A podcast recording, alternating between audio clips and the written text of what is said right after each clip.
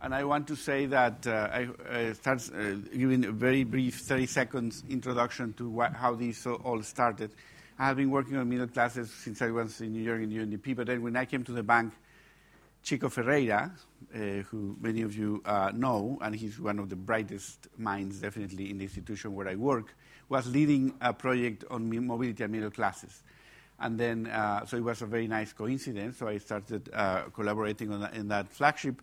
And I also want to say that in different aspects of, definition, the values, and so on, this is work that has been done with many colleagues, Eduardo Ortiz, Guillermo Cruces, Jamel Rigolini, Florencia Torche. So it's really a collective endeavor. So what I will show is how what we were looking for when we proposed this definition, and how we also see some of the challenges on the way forward. Given that I saved this as a PDF, I cannot use the automatic changer. So so one of the issues is we started from this in a moment in which there was a lot of discussion about, the world is becoming a middle class. And we thought that it was a little bit of an exaggeration in that sense. So there was a little bit of, exaggeration on the side, from the perspective of the analysts, but also definitely there was also this rising aspirational issue that was already mentioned. In the case, for example, of Brazil, recently Romulo Pais, who used to be in MDS in Brazil, said, Brazilians in the last years have been buying things they don't need with money they don't have to impress people they don't know, which I think is a very interesting way to summarize this issue. So we wanted to see what is really happening with that definition that, we see these type of articles in the economies that are a little bit of an exaggeration, like saying, now the world is becoming middle class, when the conditions didn't seem to be really those of what you would traditionally think of being middle class. And also we have the case, there was a very important book in Mexico that was cited by the government saying, we're a middle class society. Then the crisis hit and 9 million people went back into poverty. So these issues are the type of issues that we believe our definition tries to deal with to have a more consistent and robust measure of middle class. So let me not go into a lot of history, but I just want to mention that we are very well aware that the concept of class is a complex concept. So what we want to do, and this is the first thing we want to emphasize in terms of the measure, is that we want to isolate the economic dimension. So in the Bavarian tradition, which is the dominant tradition, there are these three elements, which are sort of the economic element, which is life chances, the class component. Then there is the issue related to status and identity, and the issue related to power, which in the sociological sense is the capacity to make others act in your interest. All that is involved in the definition of class, so that is why we are very careful to always talk about economic mobility. So this is an important thing. And then, once we define this and we define the trends and so on, we try to move into, to look into how this element of the concept of class correlates with others. But we try to isolate this particular element, which is the economic element.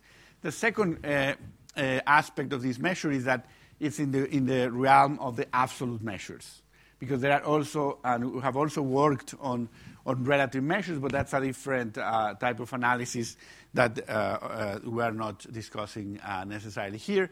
So there are many ways in which people in the literature have looked into relative measures, but we are more in the realm of the absolute measures, and the best known papers are the ones cited there. The one, for example, we had these conversations with our colleague at the bank, Martin Ravallion, who had these thresholds of 2 to 13, basically by saying those who are not poor anymore in developing countries, but are still poor in a rich country, that would be considered middle class as a global concept. And we will show that some of the trends using these thresholds didn't make sense to us when we actually applied them to Latin America. So basically, I want to stress the characteristics of the definition that we propose, not by saying this is the definition of middle class, but by saying this is a definition, one definition of middle class that serves the purpose that we were trying to pursue, which is basically, trying to have a measure that isolates the economic dimension first, second, looks into the directional aspect of mobility, which is very important. I will show you some example of why this is important. Second, that has links to policy that can be relevant. And then that as a concept, it's just equivalent or analogous to what we do in poverty.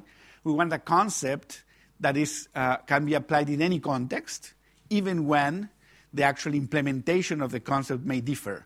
So you can talk about, you can debate about the probabilities of falling into poverty, what are the thresholds in terms of income, depending on the context. But the concept behind it is this idea of economic security, which is consistent throughout. So that is, those are the elements that we believe our measure suggests. This is important because I feel bad about talking about Goldthorpe here in Oxford, but so the traditional way in which certification has been analyzed is through occupational status.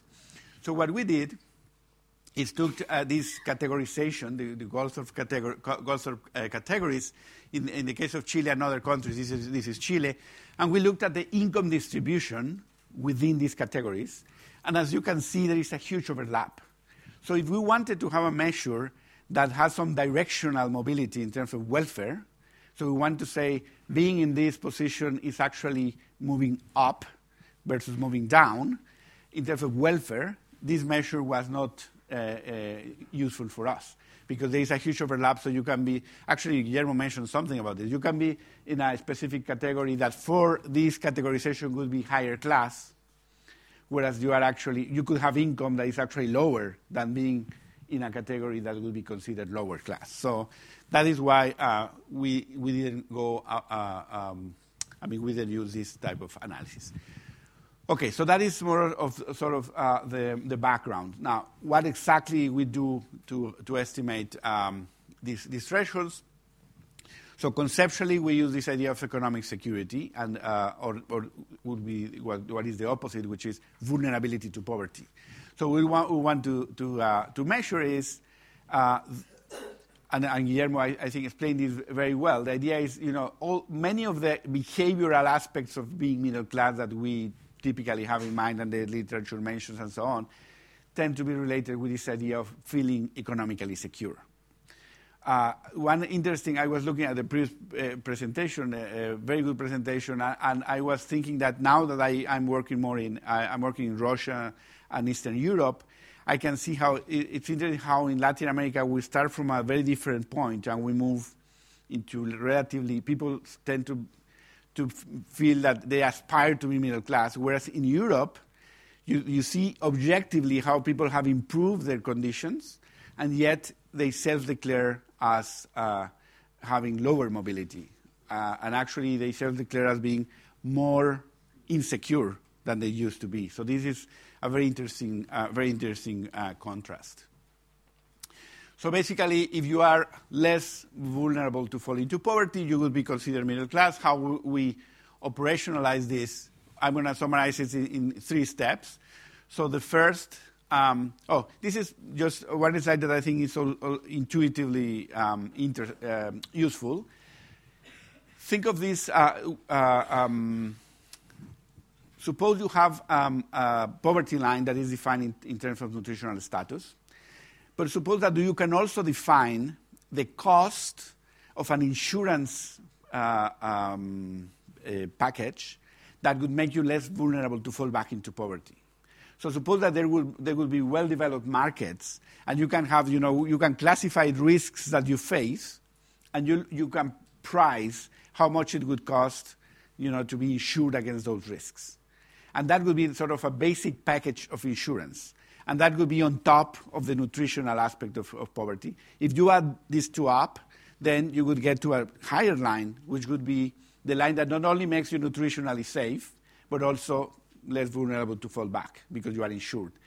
That's another way to think about this idea of the middle class. So you have a higher line because in a way, what we are doing is empirically finding a threshold above which people, in any way in which they choose to insure, are relatively better insured than the others, okay? Because markets, of course, are not necessarily well developed. So first, we construct transition matrices for three countries for which we have panel data: Chile, Peru, and Mexico. So we look at the actual transition matrices for these countries. Second, we estimate the probability of falling into poverty between periods as a function of certain characteristics of the household. And then using the same characteristics, we estimate the income related to that probability. And finally, we map probability versus income. And for these three countries particularly, we find that a 10% probability of falling back into poverty is around the level of $10 per capita PPP, in PPP terms. Two things about this. We did some robustness, and again, we use 10% because in a 15-year period, using synthetic panels, in a 15-year period, on average, there are 10% of people who are falling in Latin America who are falling into poverty, okay? So we take this 10% threshold as sort of the dynamic average of these people falling into poverty in the long term. So we take the 10%. Again, what we want to defend or propose is the concept, and we can discuss the threshold. I think the threshold has worked very well. We have been now applying in other countries. We actually recently applied it to Russia, and it works, I mean, surprisingly well. There are some variations around the $10, but in terms of if you fix a 10% probability, it's more or less around the same level of income. That can be discussed. Now, if you look at self-declared status, as you said, there are people who would self-declare themselves as being middle class, but not necessarily have the income. So there is a larger variation. But if we take an average, we are more or less around the same $10. And actually, we show that in the report. And then we look, this is the actual distribution for Latin America in 2009. And what we see basically, I mean, here, the main message of the report that we presented is here, which is that the mode of the distribution, first that we have these different groups. We have the poor, the vulnerable, and the middle class, as it has been discussed. And then that the mode of this distribution is not within the middle class range, is actually in the vulnerable range. And then, as Guillermo said, we need much more analytical foundation for the upper threshold. We basically chose it when the distribution becomes very flat, so the sensitivity to moving that threshold is very low. So basically, we chose this $50 at that point. But the distance is important. No, in the same way that we see that poor people sometimes declare themselves as being middle class. Former President Piñera in Chile used to say in his speeches that he was part of the middle class. So, so there is. I mean, I don't have any objective except for the Forbes list. I don't have any other objective indicator to claim that he may be a little bit higher. No? Okay, so we need a better foundation for that. Most of the literature on the analysis the rich. Looks into stocks and not flows. So that is, it's not so obvious how to do it, but yeah, there is work to do there.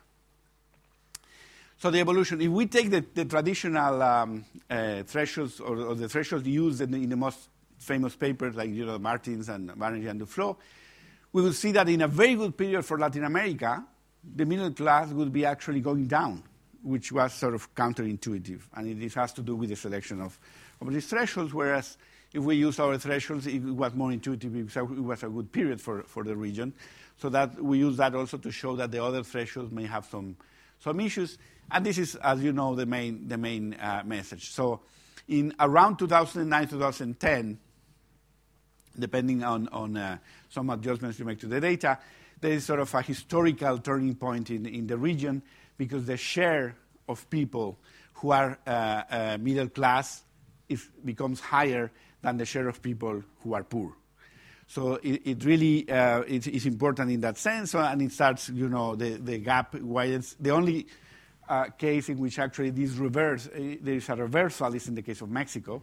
But basically, if you look at Latin America on average, this is the pattern, which is a very positive pattern. But again, the message in the report is, even though this is the case and this is very good, Latin America is not yet a middle-class society.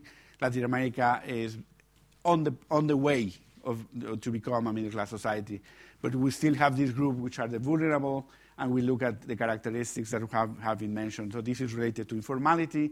This is related to lack of access to certain insurance mechanisms that make them very exposed to shocks. There is, of course, a lot of heterogeneity across countries. So what I showed before is an average. But even though there is this heterogeneity, the pattern is very consistent across countries. One important issue is if we make the compositions similar to what we would do for poverty using that and Ravallion methodology, we can say that around 2/3 of this evolution for the Latin American average, around 2/3 of the evolution of the positive trend is explained by growth. But also there is 1/3, a little bit less than 1/3, that is explained by redistribution. So it's not only growth, which is also an important message. Growth matters a lot, of course, but there is also a role of public policies becoming much more progressive during this period. Okay, let me go to this. Some thoughts on to finalize on this. So once we show the patterns, these are chapters 4, 5, and 6 in the report. We show the evolution, the patterns, the profiles. We say, so what does this imply, as Guillermo mentioned, in terms of values, and so on. So we basically we are not very optimistic about this idea of the middle class being really pro-democracy, pro-institutional strengthening, pro-rights of minorities, and all this. As also Guillermo said, maybe our interpretation may be a bit too extreme, but what we wanted to point out is the following, that there are sort of two scenarios. In one scenario, what you have is, yes, the middle class is strengthened, and then there is more support for better policies. But there is one in which actually what we call the social contract can get fragmented in the following sense. People start opting out of the social contract and start demanding private services.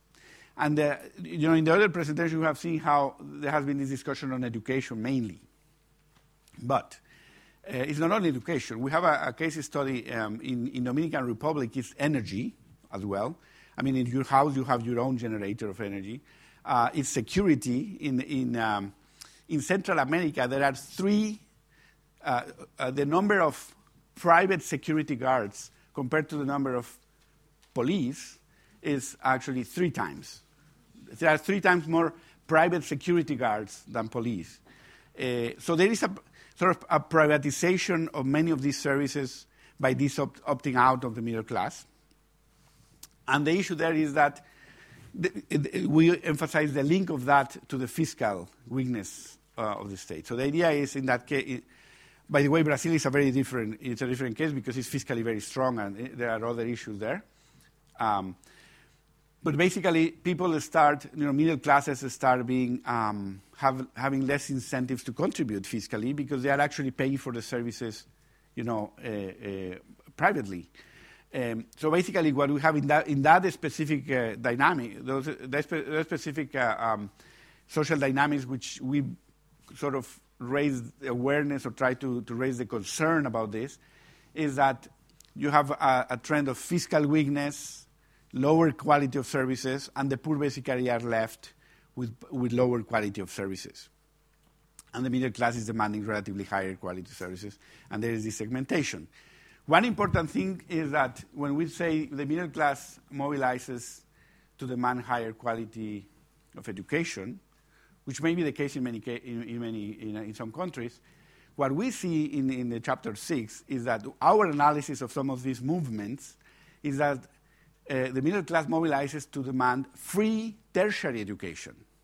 But they don't, the middle class doesn't get organized to demand better quality in rural primary schools, okay? Because they don't use rural primary schools. So what we say is that the middle class may be very pragmatic in the sense that basically they mobilize for the things that they use, to demand things that they use. So basically what you have, certainly in the case of Mexico, that there is more analysis, but in other cases could be the case, could be also the situation, is that poor people go to low-quality primary and secondary schools, and richer people or middle classes go to better quality primary and secondary schools. When you get to tertiary education, the elite public schools have the tests for admission, and most of the top performers in these tests tend to come from private schools. So you basically are subsidizing public school for middle classes that come from better schools. And you have many large segments of poor populations paying for low-quality tertiary education. And there has been a massive expansion of low-quality tertiary education for which the poor pay, whereas the elite public institutions are now filled with people that come from private schools.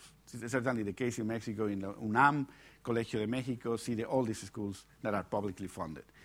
So the issue is, yes, the middle class mobilizes to demand education, but a certain type of education. That is at least our reading of those type of movements.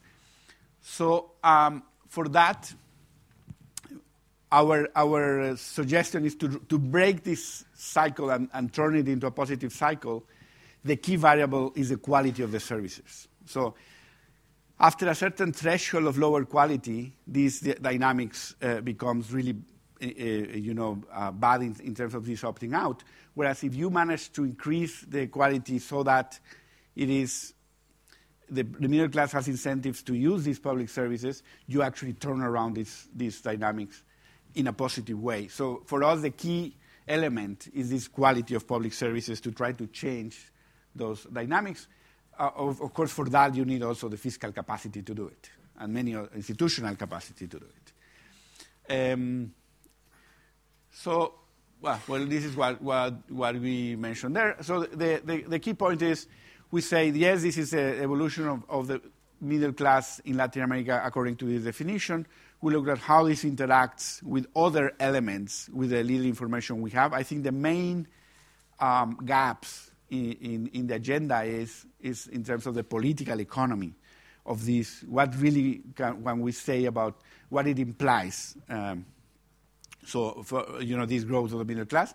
So what we suggest in Chapter 6 is not conclusive at all. All the things that I have just mentioned are really hypotheses that we have to really, to look into more carefully. But the idea is that the key element in terms of policy is how we break this potentially negative cycle and we turn it into a positive cycle of higher quality and more fiscal capacity. Thank you.